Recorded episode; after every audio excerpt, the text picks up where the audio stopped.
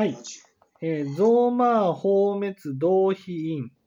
増末放滅同じく非因数。これは、増っていうのは増法の時っていうことで、末法ってね。これは末法の時。そして、放滅でね。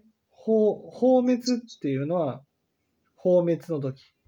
だから、その仏教には三時っていう教えがあって、そのお釈迦様の教えが説かれた後ですね、その教えを、教えがあって、教えを求める人がいて、悟りを開くことのできる人たちがいる状態を消防の時っていうふうに言うんですね。ところが、その真理を知っている人がいなくなってね、その教えを、教えがあってね、教えを真面目に実践する人はいても、真理を分かる人がいなければ悟りを開くことができない。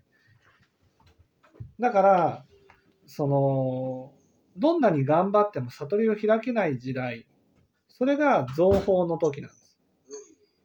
そして、そう、形だけしか修行ができない。で、そのうち修行する者もいなくなる。なぜかって言ったら悟りを開けないから。だから、修行していても、煩悩のためにしか修行しない。例えば一生懸命千日解放業する。何のため？偉いお坊さんだと言われたいから。そういうふうに煩悩のために、で、修行っていうのは、その煩悩から離れるためにやるものであって、どんなに形ばかり修行していても、煩悩のために修行していたならば、それは修行とは言わない。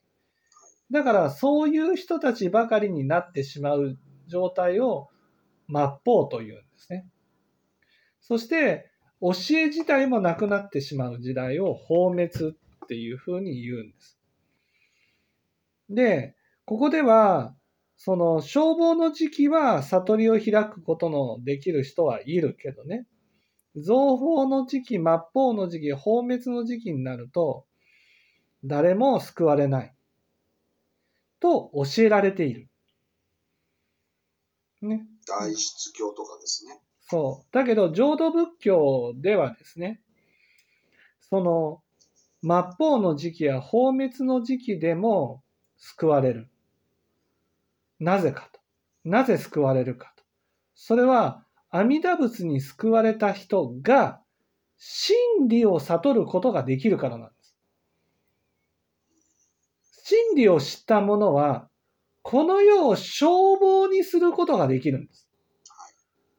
ね。だから、その阿弥陀仏に救われる人は浄土仏教で救われてるかもしれないけど、その救われた人たちの周りはですね、いわゆるお釈迦様と同じように教えを説いて、衝動仏教によって救われるんです。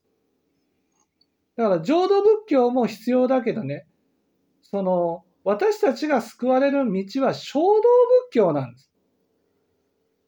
だからここはちょっと誤解があるわけですね。これを読むとね、浄土仏教によって全ての人は救われるんじゃないかと。こういうふうに思っている。